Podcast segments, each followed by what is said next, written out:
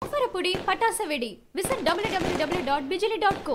Hurry up! Only limited stock this year. Visit www.bijili.co today itself. ஒரு குடிகாரனை திருத்துறது எப்படி நான் கதையில் நான் தெரிஞ்சிருக்கேன் நிஜத்தில் நான் கண்டிப்பாக தெரிஞ்சுக்க மாட்டேன் நான் முப்பது நாள் வேலைக்கு போனால் ஆசைப்படவே மாட்டேன் பத்து நாள் வேலைக்கு போனால் குடும்பத்தையும் பார்த்துப்பேன் மற்றவங்களையும் பார்த்துப்பேன் நானும் சந்தோஷமாக இருப்பேன் சரணம்பவனில் ஒரு பொங்கல் சாப்பிட்டு லைட்டாக போட்டுட்டு தூங்கி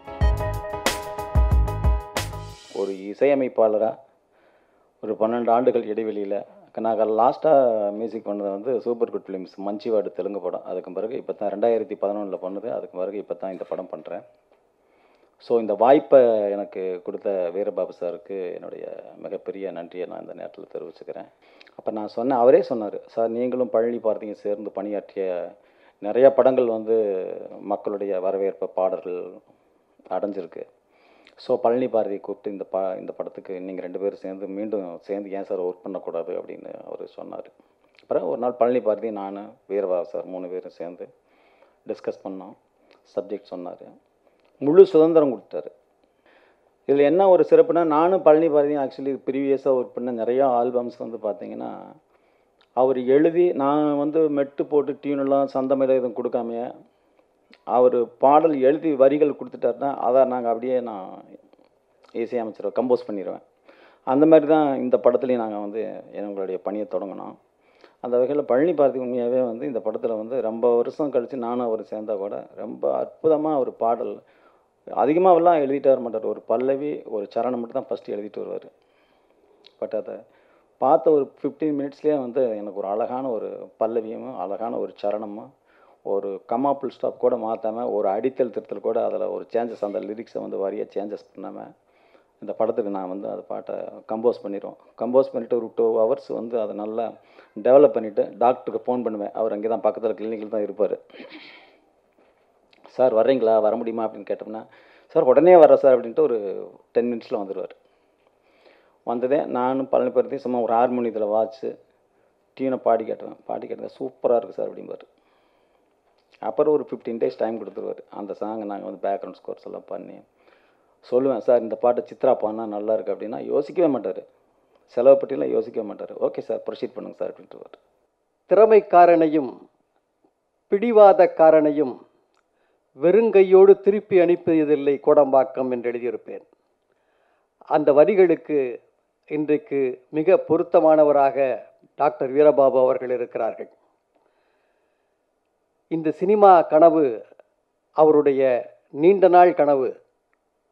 இன்றைக்குத்தான் அவருக்கு அந்த வாசல்கள் திறந்திருக்கின்றன.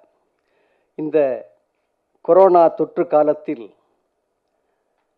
அவரால் பல உயிர்கள் காப்பாற்றப்பட்டிருக்கின்றன. பல பேர் புதிய வாழ்க்கையை பெற்றிருக்கிறார்கள்.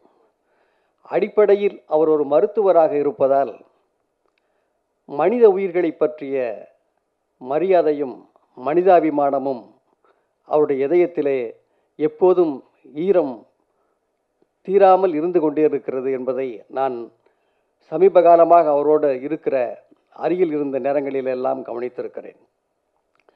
அந்த மனிதாபிமானமும் மனித உயிர்களை பற்றிய மரியாதையும் தான் இந்த கதையின் கருவாக கதையாக உருவாகி இருக்கிறது. உலகெங்கும் குழந்தை கடத்தல் என்பது இன்றைக்கு பயங்கரவாதமாக இருக்கிறது. குழந்தைகள் பிச்சை எடுக்க பயன்படுத்தப்படுகிறார்கள். காம இச்சைக்கு பலியாக்கப்படுகிறார்கள். இந்த துயரங்களை துக்கங்களை கவனப்படுத்தும் விதமாக எச்சரிக்கை செய்யும் விதமாக மிக நுட்பமான ஒரு கதையை அவர் வடிவமைத்திருக்கிறார். மனசே கலங்கலையா மனிதா மனிதா மனிதம் தொலைந்தது ஏன் மனிதா மனிதா? குழந்தையை தெய்வம்னு சொன்னவங்க யாரு? தெய்வங்கள் தெருவில் நின்று தேம்புவதை பாரு என்று எழுதியிருக்கிறேன். இந்த வரிகளெல்லாம் படம் பிடித்து பார்க்கிற பொழுது நம்முடைய மனசாட்சியை ஒலுக்குகிற வரிகளாக இருக்கும். எனக்கு இந்த கதை இதெல்லாம் சொல்ல ஒரு பாட்டு ஒன்று போட்டு காட்டினாரு. சரி ஒரு டாக்டர் படம் பண்ணாருன்னா ஏதாவது ஒரு மெசேஜ் ஜனங்களுக்கு கண்டிப்பாக இருக்கும். அதில் என் கேரக்டர் வந்து ரெகுலர் கேரக்டர் குடிகாரன் கேரக்டர் பண்ணேன். ஆனால் அதில் ஒரு நல்ல விஷயத்த சொல்லியிருக்காரு. அது ரொம்ப சந்தோஷம். ஒரு குடிகாரனை திருத்துறது எப்படி? அந்த ஒரு கான்செப்ட் பண்ணியிருக்காரு. அது எனக்கு ரொம்ப பிடிச்சிச்சு. ஆனால் கதையில் நான் தெரிஞ்சிருக்கேன் நிஜத்தில் நான் கண்டிப்பாக திருந்த மாட்டேன். ஏன்னா வாழ்க்கை வந்து வாழ்வதற்கல்ல. கொண்டாடுறதுக்கு தினந்தோறும் கொண்டாடணும். என் பாலிசை தான் மாதத்துக்கு முப்பது நாள். நான் முப்பது நாள் வேலைக்கு போனால் ஆசைப்படவே மாட்டேன். அஞ்சு நாள் வேலைக்கு போனால் குடும்பத்தை பார்த்துப்பேன். பத்து நாள் வேலைக்கு போனால் குடும்பத்தையும் பார்த்துப்பேன். மற்றவங்களையும் பார்த்துப்பேன். நானும் சந்தோஷமாக இருப்பேன். பதினஞ்சு நாளைக்கு வேணா செத்தே போயிடுவேன். கண்டிப்பாக இன்றைக்கி இன்றைக்கி பாருங்கள் விடிய விடிய ஆறரை மணி வரைக்கும் ஷூட்டிங் நம்ம கோடம்பக்கு போய் பக்கத்தில் ஐயப்பன் கோயில் இருக்கு இல்லையா அது. நைட்டு ஒரு ஒம்பது மணிக்கு போனவன் ஆறரை மணி வரைக்கும் ஷூட்டிங். இவர் வேறு இங்கே வரணுன்ட்டார் தூக்கம் எப்படி வரும்? சரணாபவன் ஒரு பொங்கல் சாப்பிட்டு லைட்டாக போட்டுட்டு தூங்கிட்டேன். ஒம்பது மணிக்கு போகணும் சார் வந்துருக்கேன் சார் அதாவது மனுஷனுக்கு இப்படி ஒரு பிஸி வரவே கூடாது. வந்தால் ஒரே டைமில் எல்லாம் வரும். வரலன்னா மாதக்கணக்கு வராது. இந்த கொரோனாவில் கிட்டத்தட்ட பதினெட்டு லட்ச ரூபா கடன் வாங்கியாச்சு. வேலை இல்லாமல் திடீர்னு ஒரு அஞ்சு நாள் பார்த்தீங்கன்னா தூக்கமே கிடையாது. ஆறரை மணி ஏழு மணிக்கு வந்து தூங்கி ஒம்பது மணிக்கு எழுந்துச்சு என் ஒய்ஃப் இல்லை பத்தரை மணிக்குள்ளே விளக்க கொடுத்துரும் விளக்கு. அட நீ பணம் போட்டு புலிசர் வெயிட் பண்ணிட்டு இருக்காரு. அவரு தான் நம்ம முக்கியம் நீ விளக்கு எடுத்துன்னு ஓடி வந்துட்டேன். நம்ம பாலிஸ் என்ன? ஒருத்தர் சினிமா உலகத்தில் சினிமா எடுக்க வந்தாங்கன்னா நூறு குடும்பம் நல்லாயிருக்கும் கொஞ்சம் ஆடம்பரமாக வந்தாங்கன்னா இரநூறு பேர் நல்லா இருப்பாங்க. ரொம்ப அதிக பணத்தோடு வந்தாங்கன்னா ஒரு முந்நூறு பேர் நல்லா இருப்பாங்க. அது மாதிரி எந்த ப்ரொடியூசரும் சினிமா உலகத்தில் வந்தால் நான் அவனை கையெடுத்து கும்பிடுவேன். அந்த சினிமா தயாரிப்பாளர் காப்பாற்றுற தன்மை சினிமாக்காரன்ட்ட கண்டிப்பாக இருக்கணும்.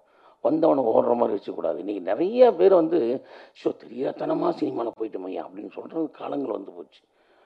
அந்த காலங்கள்லாம் முடிந்து தைரியமாக சினிமா எடுத்து சினிமா நல்ல பேர் வாங்கணும் அப்படின்னு எத்தனையோ பேர் நினச்சாங்க. அந்த வரிசையில் திரு. டாக்டருக்கு நான் ரொம்ப பாராட்டினேன் ஒரு பர்டிகுலர் இடத்துல நான் வந்து கிராஸ் பண்ணும்போது என் உடம்புலேருந்து போதை குறைஞ்சிரும்.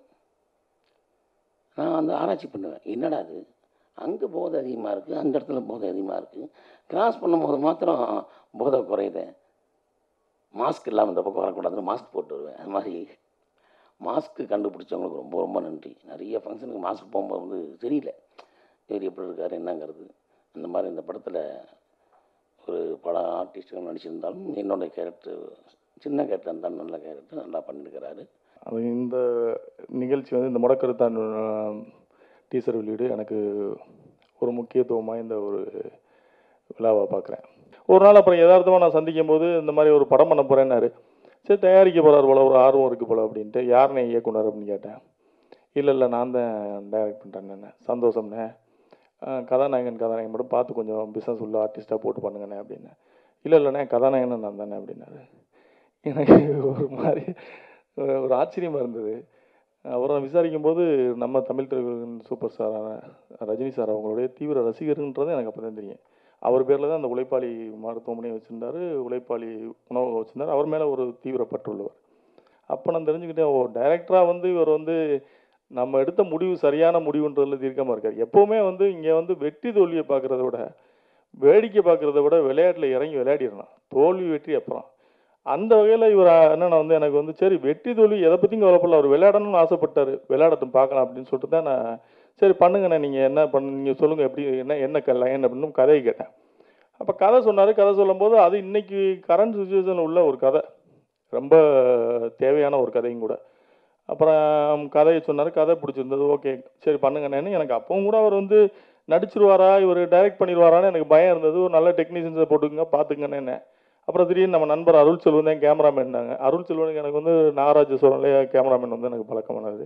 கொஞ்சம் நல்ல வேகமான ஒர்க்கரும் கூட. அப்போ நான் சொன்னேன் நல்ல கேமராமேன் அப்படின்னு.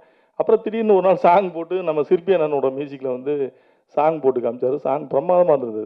சிற்பி அண்ணன் பாடல்கள்லாம் அப்போ லவ் பண்ணுறவங்களுக்குலாம் அதுதான் தேசிய கீதமாக இருந்தது.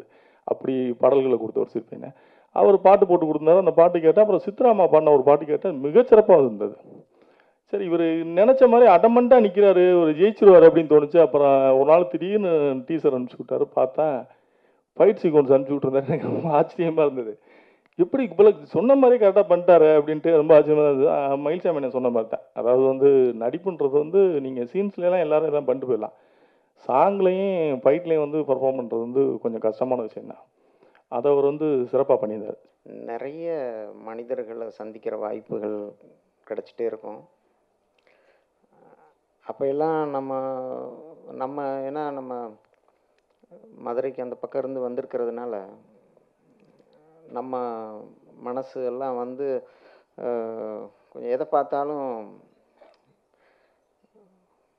கொஞ்சம் கண்ணீர் வர மாதிரியான சூழ்நிலையாக இருக்கும். நிறைய நான் அந்தந்த பத்து ரூபா பதினஞ்சு ரூபா சாப்பாடெல்லாம் சாப்பிட்றவங்கள பார்க்கும்போது நிறைய வயதானவர்கள் இப்போ இங்கேயே நம்ம வந்து அந்த சினிமா துறையில் இப் மூத்த சினிமா துறையினர். அவங்கெல்லாம் வந்து இப்போ இப்போ இருக்கிற அவர்லாம் எ- அசிஸ்டண்ட்டு அப்படி இப்படிலாம் சொல்லுவாங்க. ஆனால் இன்றைக்கி அவங்களுக்கு வருமானம் இல்லாமல் இருக்கும்.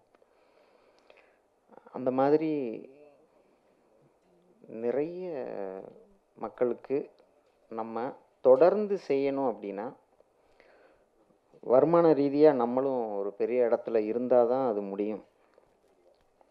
அரசு செய்கிறது ஒரு பக்கம். நிறைய த- தொழிலதிபர்கள் அவங்களாம் நிறைய செய்கிறாங்க அது ஒரு பக்கம். நம்ம எனக்கு வந்து பத்து ரூபாய்க்கு எப்படி சாப்பாடு போடுறதுங்கிற அந்த கலையை நான் கற்றுக்கிட்டேன் அது அந்த ரிப்பன் பில்டிங்கில் பதினஞ்சு ரூபாய்க்கு போட்டதோடைய விளைவு தான் அது.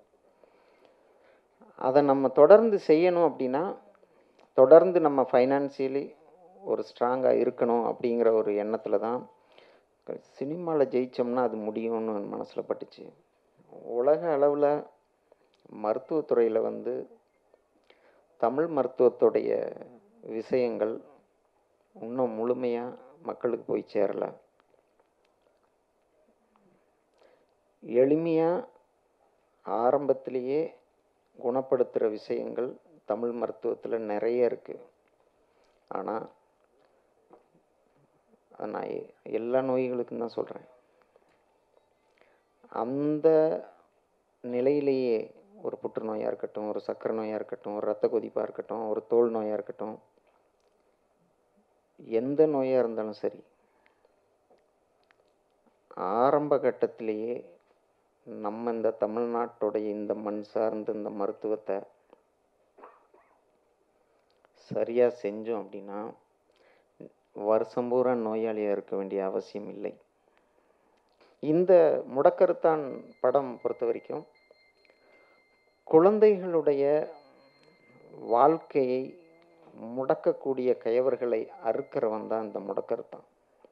அதுதான் இதனுடைய பேசிக் நிறைய குழந்தைகள் பல்வேறு விதமான சூழ்நிலைகளில் இன்றைக்கும் சிக்கிட்டு இருக்கிறாங்க.